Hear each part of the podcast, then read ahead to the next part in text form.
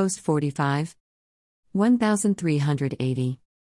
The artistic practice that can show us most strikingly that even failure can be presented as success. Because it is only those who create who are aware they had tried to reach beyond the impossible but, in the end, had to settle for the limitations of their abilities. However, such honesty is not expected, and no one would be willing to ask such questions. thirteen eighty-one. We are bogged down, we are hopelessly lost, entangled in that mess of our own making. The project appears like a sinking ship in a storm of unpredictability. Alas, there is only one sensible solution. One better wipes the slate clean and start afresh. What will be the result of trying to tidy up a hopeless mess? Of course, we are held back by our inability or unwillingness to let go of the attachments we have to the time and energies already spent. In the end, all that we can expect is a result of mediocrity or even embarrassment. One has to make a stand against one's own ego and honestly admit one has been pursuing an unsatisfactory direction. thirteen eighty-two. It is one of the most depressing signs of our declining culture, so many are trapped in such beliefs that their story is worth telling in its banal content of exceptional merit. thirteen eighty-three. Suppose we had discovered in the aftermath of a breakup of any kind of relationship that there had been no loyalties given to us. In that case, there is no reason to feel disappointed because it was us who created the illusion in the first place. thirteen eighty-four. It is not the talent, it is not the inspiration, it is the time and patience we are willing to dedicate to the accomplishment that counts most. thirteen eighty-five. Those who so intentionally emphasize their sentiments verbally are the least sentimental, theirs are the expressions of intellectually acquired emotions. thirteen eighty-six. To accept the retributions for our past destructive behaviors unconditionally, coursed through our ignorance, is the most sensible way of coping with the consequences. thirteen eighty-seven. With time one is beginning to understand, not the highlights in our lives make the best conversation topics, but everyone can identify and emphasize with our disappointments. thirteen eighty-eight. Young women are attracted by daring and pragmatism, contrary to public opinion. It is the mature woman, after having experienced a certain amount of disappointments, which now prefer the illusion of romanticism. thirteen eighty-nine. If we expect a high level of satisfaction from our lives, we might have to show the willingness to satisfy the other first. thirteen ninety. You have nothing to say? No ideas forming in your idle mind? There is a useful method to start a mental observation process without much need for knowledge or sophisticated pretensions. We might just pick any idea that comes to mind, say the universal idea of a tree, and from here, we start to question ourselves about the symbolic a tree might have in our personal existence. How does one's culture view the idea of a tree, or what about the botanic characteristics of the subject? Any statement can be elaborated on, creating new lines of thoughts and vitalizing the mind. As long as we give our curiosity free rein in the company of others, there will be no reason for being accused of having nothing to say. thirteen ninety-one. If you intend to describe a scene with authenticity, you will need to impersonate yourself into the situation. thirteen ninety-two. We are getting attached to a particular object, raising the stakes of completion in our life, or serving one of our passions. We are left in shock should they disintegrate or disappear. A revelatory moment, we are reminded that we had lost ourselves and had become one with the object. thirteen ninety-three. Instead of being led on by the falsehoods of unrealistic expectations, one might prefer to choose insecurity and unpredictability, as they appear to be the only real ones when observing the continuum of our lives. Such an attitude will foster the strength of our character and fertilize the flexibility of our minds. thirteen ninety-four. My mother used to live on hope throughout her life, marked by her use of the word in every second sentence. Consequently, she became more and more disappointed and depressed, which led to her death, because her trust and hope never appeared to materialize. thirteen ninety-five. Hope the fool's gold?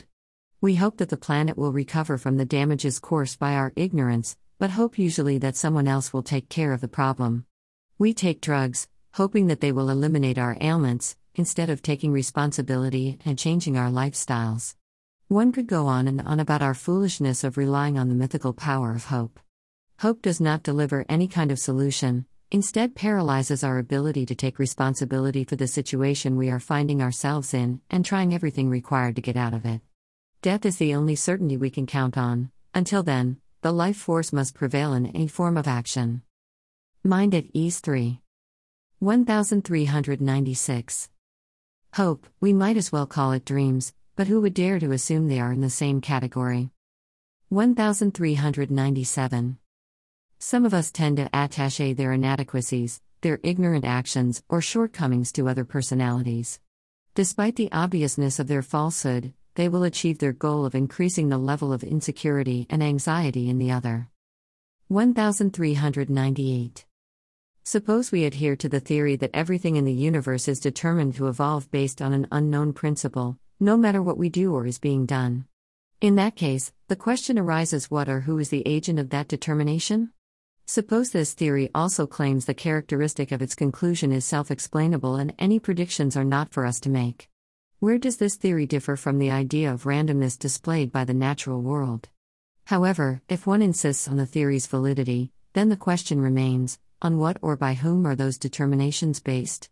As the word determination implies, there must be a beginning and a direction, in contrast to the possibility of randomness in case we insist on free will.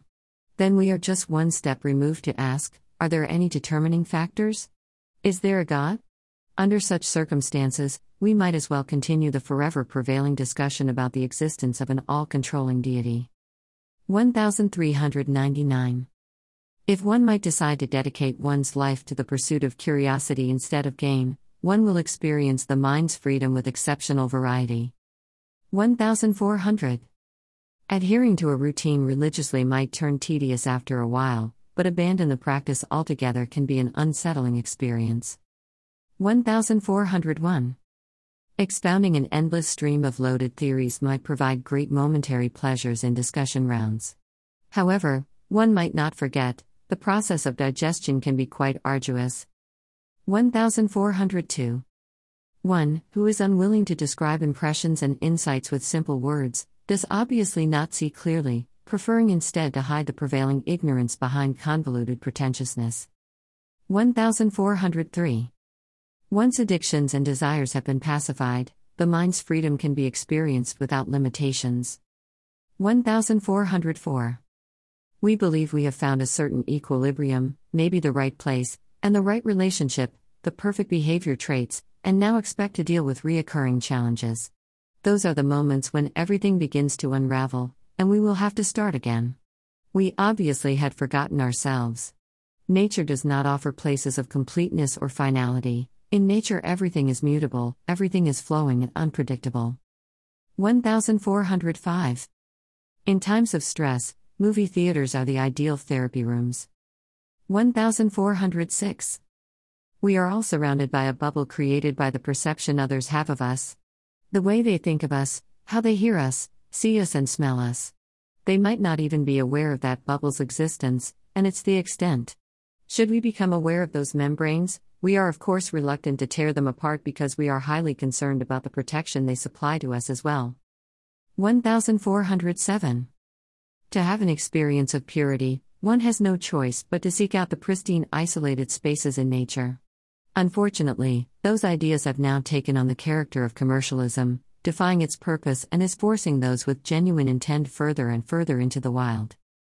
one thousand four hundred eight. As it appears for many of us with age, we are becoming less and less interested in the other for diverse reasons, depending on our characters. However, we will lose the ability to recognize ourselves unless we receive the reflection of ourselves through by the other. For our psychological well-being's sake, one must make an effort. one thousand four hundred nine. Our reactions are usually based on our interests and likes. Unfortunately, in that way, we are limiting the scope of our opportunities and often pass by the generous offerings that are made to us. One might have to hold on to an open mind and avoid discrimination before one has made reasonable inquiries. one thousand four hundred ten. We are so quickly falling into the trap of judging an opinion as a statement of truth. Unfortunately, those categories are getting mixed up only too often, and in the heat of the discussion, clarity and the possibility for understanding are getting lost. The root of such calamity lies in our insecurities, our lack of self-awareness, and the lack of knowledge about the issue in general. As opinions are located between not knowing and knowledge of the matter, the expectations of space to both sides can be limitless. Despite this, opinions can provide valuable contributions to a line of reasoning and might be respected as such. one thousand four hundred eleven. Drinking too much, overeating, desiring too much all come with detrimental consequences. On the other hand, if we immerse ourselves in the sensual pleasures only natural surroundings can provide, we will experience multiple ecstasies without any side effects.